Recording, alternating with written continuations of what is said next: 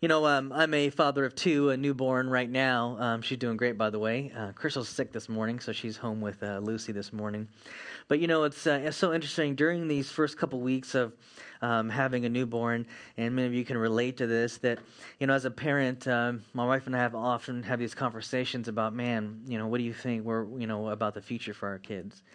And as we've prayed over our kids, you know, God has given us a word for each of them. And, and we name Leo Leo because uh, lion and because the word courage. And so we're praying over him that he'll be a man of courage one day.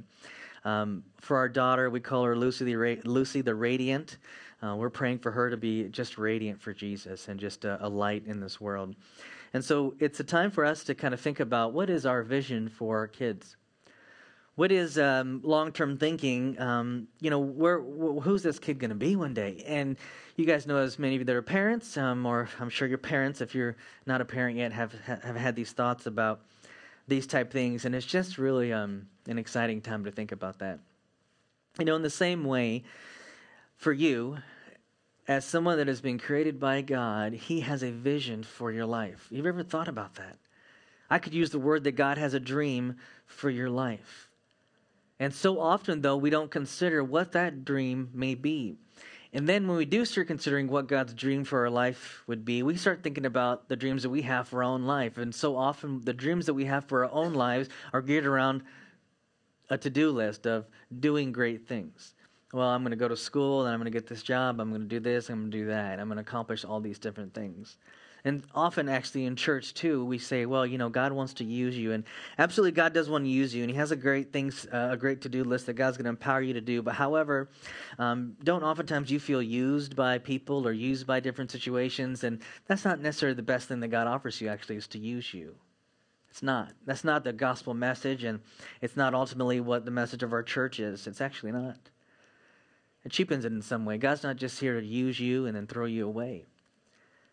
You know, He loves you and cares about you so much that He gave you breath in your lungs and made you alive. It's a good starting point for us. And as we've rebelled against Him and turned away from Him and our mistakes against His nature, He sends His Son Jesus to love us and to give Himself for us. His desire for you is not just to do more or to be used more, it's to become more. It's to have a transformed life. And does that include doing? Yeah, it does. But that comes out of who you are before Him, and He's made you new. It's a, it's a real message of transformation. And so when we consider, when you consider what God's dream may be for your life, please go deeper than just what He wants you to do. God's dream for your life. What, what, what is God's dream for your life? What is God's vision for your life? You say, well, how does this go together with this? Well, if we're going to talk about the gospel and we're going to talk about the message of Jesus going deep, it's got to go to the deepest parts of you and me. And everybody in here is an emotional being. We're created as a, a person with emotions, just like we're, at, we're a person created with talents and abilities, right? You have different talents than I do. You have different emotional reactions than I do. But just like you're uh, made with skills and abilities and, and those type things, you're also made with emotions. And I want to talk about how sometimes these emotions in our lives can get us stuck in life. I am not going to say this morning that God's going to take away your emotions. That's not what God wants to do today. What happens is we get stuck in the life that our emotions create for us, and we think ultimately that that's what our life is going to be, and so we lose hope. We lose a vision for our life. I believe that God's dream, part of God's dream and God's vision for your life is to get unstuck from your emotions so that His word, His desires, and what He wants is a reflection of your life instead of just your emotions. And I want to talk about four big emotions that often we get stuck in. One is unhappiness, we'll talk about this morning. Unhappiness or dissatisfaction. We're going to talk about uh, getting stuck in sadness and sorrow. We're going to talk about getting unstuck from anger. Anybody been angry before? Yeah, I've been so angry I can't even pray. I have absolutely been there. Been so angry I can't even pray. Or worry. Anxiety is a real thing for many of us, and, and it can be such a controlling factor in our lives. I want to talk a little bit about getting unstuck from that. How deep can the gospel go in your life? I believe that God's dream for your life and God's vision for your life is that His message of love and truth will go so deep It'll get you unstuck so that your life can be a reflection of what He desires, not just how your emotions get you stuck. We're also talking about this this morning because um, I've been following Jesus for about 20 years. Wow, it's crazy to say that, but for about 20 years. And I don't know that I've really heard sermons in church about getting unstuck from our emotions. My exposure was we don't talk about emotions, or if you're angry, get over it. Okay, well, click my heels, it didn't happen, so now what do I do? right? Or if you're sad in church, you're not allowed to be sad, right? You're happy and, and then click your heels and you're done. Well, that didn't happen for me, the click your heels part. And so I was left with, well, what do we do here? And God's taken me through a journey of understanding the gospel is for the whole man. Amen. The gospel is for the whole world, but it's also for the whole person, man or woman. And if I'm an emotional being, which I am, then somehow the gospel's got to speak to that. I don't have all the answers for you this morning, but I do think that as a church, as a community, we've got to start talking about where we're at in our lives. Uh, there may be many of us in this morning that put on a smile this morning, but then go home and are pretty not smiling. And I'm also not going to tell you this morning not to have those feelings. That was what I kind of grew up with and what I understood. But I'm not going to ask you to do that this morning. I'm asking to ask you to embrace those things and engage that and see what God wants to do in your life. Is that okay this morning? Sure. Getting stuck from unhappiness this morning. It's also so important. The reason I'm talking about unhappiness is everybody in here has been on the wrong end of somebody that's unhappy. What are you really unhappy about? and you've also done the same thing where um, it has an effect on other people. And the reality is, is this piece of being unhappy or dissatisfied, uh, unsatisfied is like a poison. It's like being around somebody that's negative. It's like a poison uh, to a whole office group of a working team or a church. Uh, negative people can do this. Unhappy people, unhappiness is like poison in the water that just kind of spreads, right? And so this morning we want to talk about this. Let's look at this passage, really powerful passage, one of my favorites actually. Um, John 15, chapter uh, John chapter 15, verses 1 through 11. We're going to read this passage, and I'm going to talk a little bit about it like I normally do. Um, I'm going to give you some things about getting unstuck, and then um, we're going to watch a video at the end here this morning. Uh, let's take a look at John chapter 15. Jesus is uh, speaking here, speaking to disciples before he's uh, crucified and before he is dead and, and before he raises from the grave. But this is, he's about to leave his disciples, and he says this I am the true vine, and my Father is the vine, vine dresser. Every branch in me that does not bear fruit, he takes away, and every branch that bears fruit, he prunes it so that it may bear more fruit. There's like 15 million sermons right here. But anyway, uh, verse 3 You are already clean because the word which I have spoken to you. Abide in me, and I you. As a branch cannot bear fruit of itself unless it abides in the vine, so neither can you unless you abide in me. Verse 5 I'm the vine, you're the branches. He who abides in me and I in him, he bears much fruit. For apart from me, you can do nothing. Why is it that so hard for us to believe?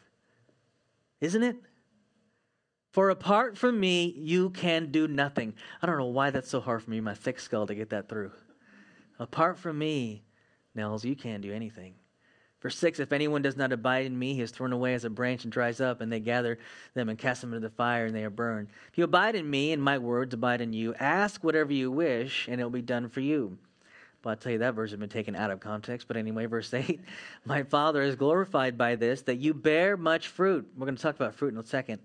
And so prove to be my disciples. Just as the Father has loved me, I have also loved you. Abide in me. If you keep my commandments, you will abide in my love, just as I have kept my Father's commandments and abide in his love. These things I have spoken to you, here we go, so that my joy may be in you, and that your joy may be made full. Joy is in the midst of this. The best place for you in this life is when you're with Jesus.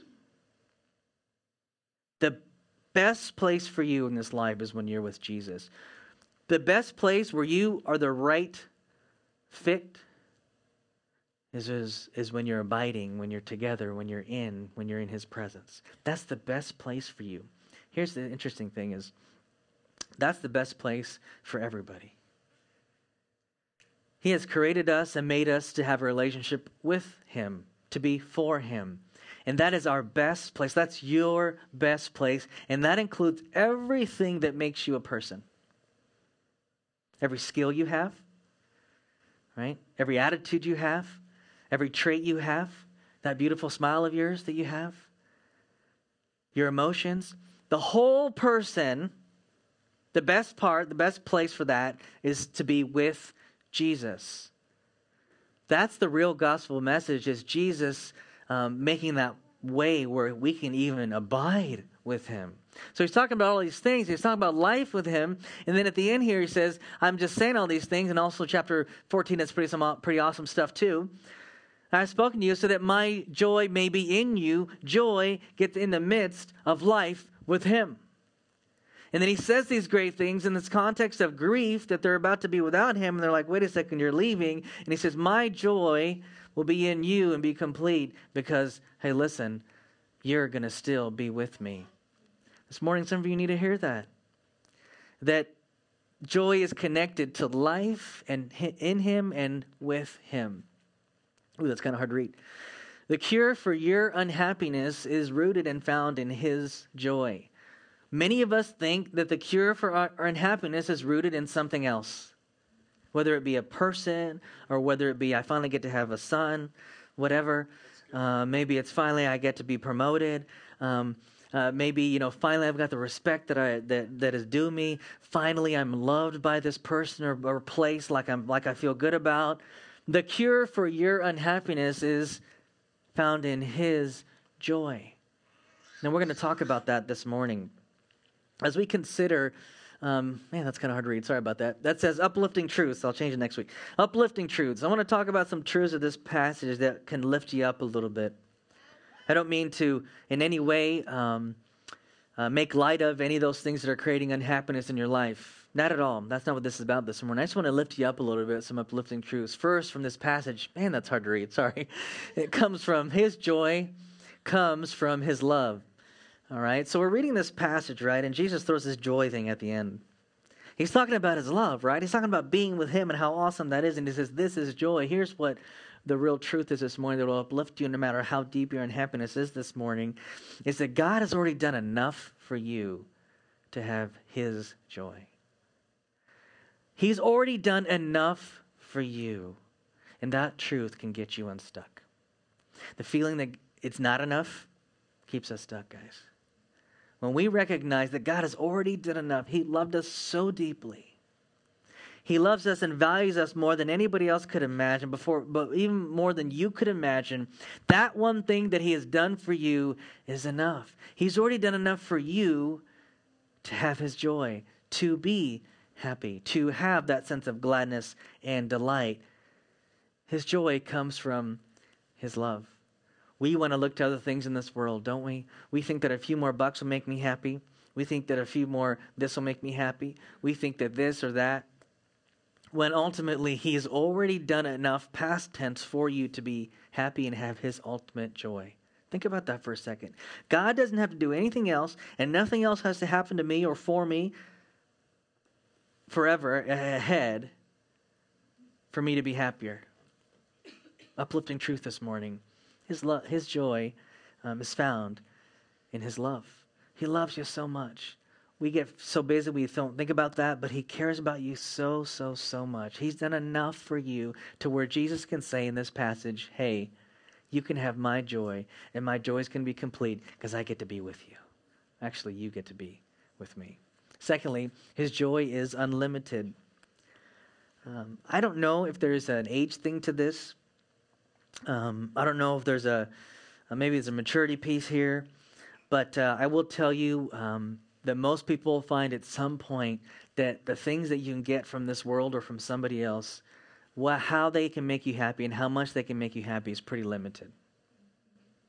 Right? I don't know if there's an age on that. I don't know if when you're 20 you get that, or 30, or 40, or 50, or 60, or 70. That the happiness that something can provide from this world, whether it is even a person, whether it is money, or whether it's something else. I really love um, Chick fil A spicy chicken sandwiches. I really, really love them. The problem with them is I got to have another one and another one and another one, and it can only make me so happy. See?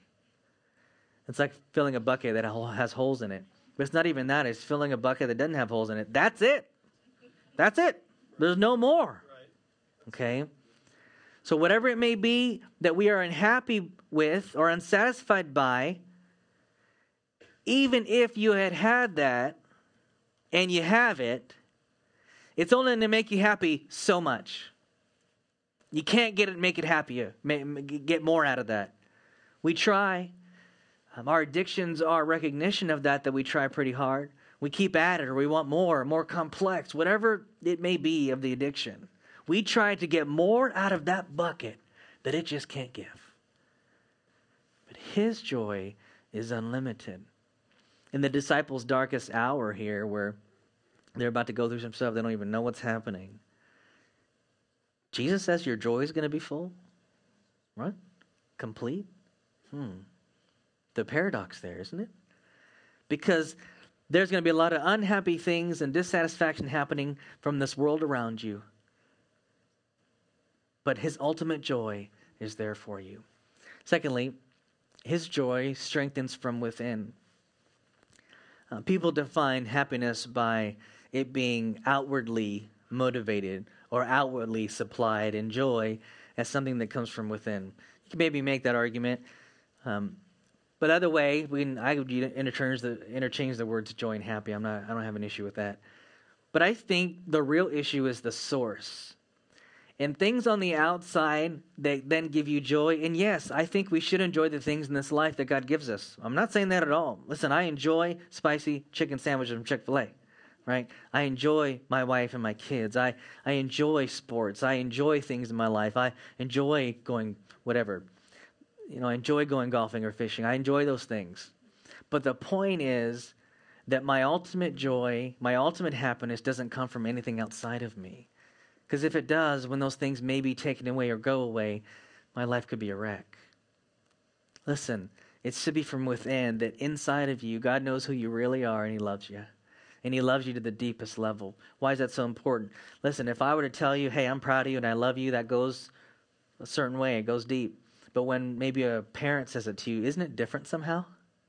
I could tell you, hey, I love you, man, so much. But when your dad says it, it's something different, isn't it? Everybody's saying yes, aren't they? Do you, do you get that? And your father loves you, and his love is greater and deeper than even when anybody else in your world says it. That's why his joy strengthens within, not just without. One more uplifting truth here is um, Joy is cultivated.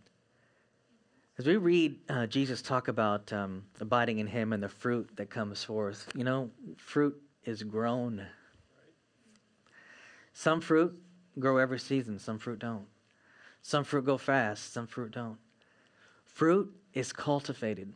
And for joy, something from within that is not from without, to, to grow and to develop, that is something that is cultivated. You don't just get it overnight.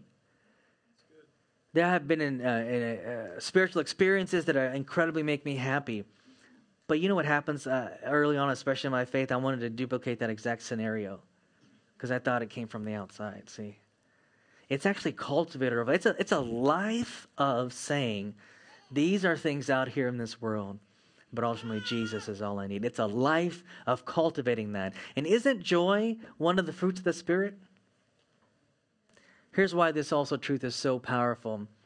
Joy is cultivated, but you know what? Unhappiness just kind of comes. Doesn't it? You don't have to grow it. You don't. You walk into work and he's already there. um, some dads don't want to come home at night. You know, some moms don't want to get up in the morning. They don't want to deal with it again. That that just is there. Amen. See, that's life. And that comes from our nature of wanting more than God and wanting and, create a situation where God just isn't enough for us and what He's done. His joy is actually cultivated. Also, in this passage, Jesus says, If you obey my commands, here comes this fruit. Isn't that interesting? It comes from a life of walking with Him and obeying His word and obeying Him. And then this fruit grows in your life, and joy, being a fruit of the Spirit, grows in your life. And joy then can start influencing your life even more than unhappiness does. These are some uplifting truths this morning. Joy comes from His love, it's greater than anything else. His joy is unlimited, and anything else that makes you happy in this life is uh, limited. It's only so much. It's a lie when you believe otherwise. His joy strengthens within. There are things outside that we think they'll make us happier, but it's inside that truly where we get uh, we can have strength. And then his joy is cultivated. It takes time, a lifetime of facing the unhappiness in our life. I said facing the unhappiness in your life, not denying it.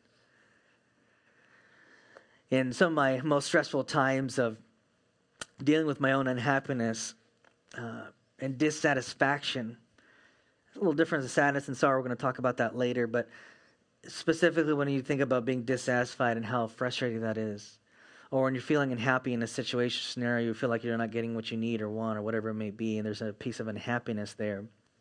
You know what I found that it's just kind of come down to this rock bottom for me? In those moments when I need, need this source of happiness from somebody or something, whether it's my boss or it's my family member or it's whatever else or more money, whatever it may be. In those moments, rock bottom, I found this that it's telling that in that moment I recognize that God isn't enough for me. See? Rock bottom, that's what it is. Your love's not enough, I guess. That at some point I am needing and relying and depending on these other things that are gifts from you, God, are good things too, not just bad. But you're not enough. God, grow my heart. All right, let's keep going here. Uplifting exercises. Let's talk about getting stuck a little bit. Here's uh, one of the first things that's going to help you. I'll read it for you because it's kind of hard. I'll just say it. Seek loving better, not having more. Seek loving better, not having more. In your bulletin, um, on the inside page, I've gave you some additional resources. There's a book called The Lost Virtue of Happiness Discovering the Disciplines of the Good Life. Um, a book that uh, a few people recommended to me. One of my um, professor friends uh, recommended this. Powerful book because it's a uh, it talks about how our nature and our society and our culture kind of uh, makes us think that happiness comes from things, and we've lost the real virtue and the real art. That true happiness and true joy comes from cultivating a life with Him. Right? God should make you happy, but not just because the stuff God gives you. That there is a true happiness and a true joy that comes from seeking to obey His two big commands to love Him and love others. If you make that a priority, if you pursue that in your life, a fruit of that, an outpouring of that is joy. When you love Him better and you love others better, there's a virtue there, and that is a pathway for happiness. We often put it on just material things. If you start cultivating, a way to cultivate and exercise is to shift your pursuit to loving Him better with all of you and loving other people better. Work on that, and joy can come from that. Secondly, share it with somebody. Um, I was raised where you don't share anything. Okay, so this isn't just because it's my personality or something like that. And for many years in my Christian life, I didn't share anything. You don't share weakness. You don't talk about these things. You never talk about you're unhappy because you're not supposed to be unhappy. So I feel weird saying I'm ha- happy, right? Um, you know why? That's boy, I, I missed out on those some some years because of that. I really did.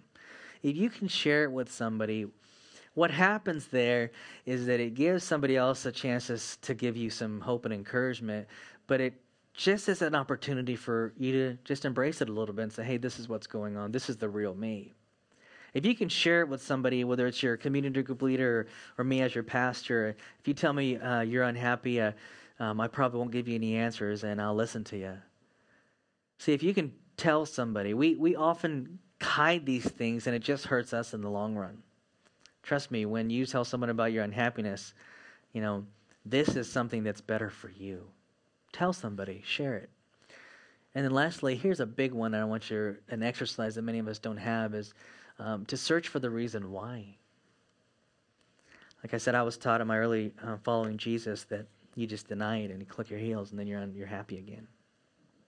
I missed out on God trying to speak to me, I think. If you'll search and find out why, let me give you a quick illustration about this. Um, if I were to put a sand, a piece of sand, a grain of sand in your eye, you'd get irritated and red and itchy and get angry at me for doing that. If I put that same piece of sand in, in an um, oyster, right? What does it do? It makes a pearl. All that grain of sand does is reveal the properties of what it's in. It says something about what it's placed inside of. And in the same way, I put a grain of sand in your eye, and your eye gets itchy, tells me something about your eye and the nature of it, and put it in an oyster, and it turns into a pearl, tells me something about that pearl. Um, or it tells me something about that oyster. Your unhappiness is an incredible spot for God to grow you. I didn't say make you unhappy, okay? I said for God to grow you. It's an incredible season for you to learn some properties about your, your, your nature. It's an incredible opportunity for you to learn about some things that God wants to transform. It's an incredible opportunity for you to learn something about yourself that you can bring to Jesus to change and transform. Listen, I, I read this in the book this week we're reading in our leadership group that um, what you're not aware of, you won't bring to Jesus. And as you go through life, an unhappy season can reveal some properties about yourself and you can bring them to Jesus. The idea is Jesus wants to grow you and transform you. This is an incredible spot in your life for you to learn something about yourself you did not know. But we deny and hide and deny and deny and deny. And years go by and we don't recognize that God was trying to speak to us and trying to grow us and change us. Whatever that unhappy thing is. I've been through some tough times in my life. I'll tell you those stories later. I will tell you that the, my biggest uh, leaps and bounds of growth have been through, through my toughest times in life. And it's because I take this time out to search for the reason why. God, why am I unhappy? And why is having this that I don't have so important to me that it affects me this much because I don't have it?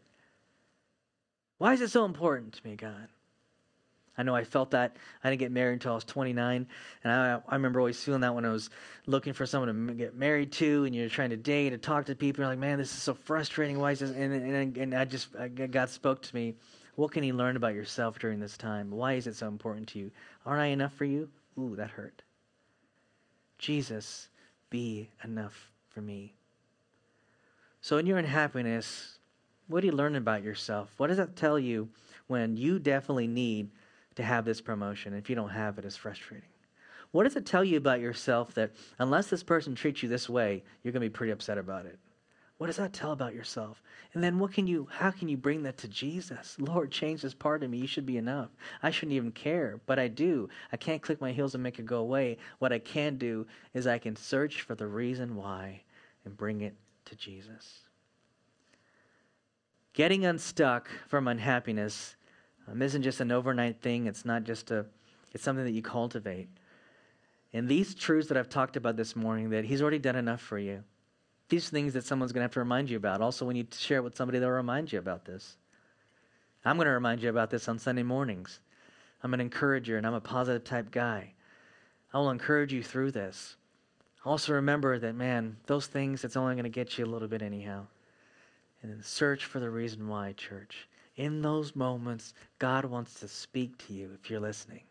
Ask Him why and let Him uh, make Him enough again and the disciples as they go forward. These guys talk about Jesus talk about full joy, and yet they're imprisoned. They're beaten. They die. That doesn't seem very happy to me. Well, that's just it. Those things do create unhappiness, but the joy that He gives is just so much greater.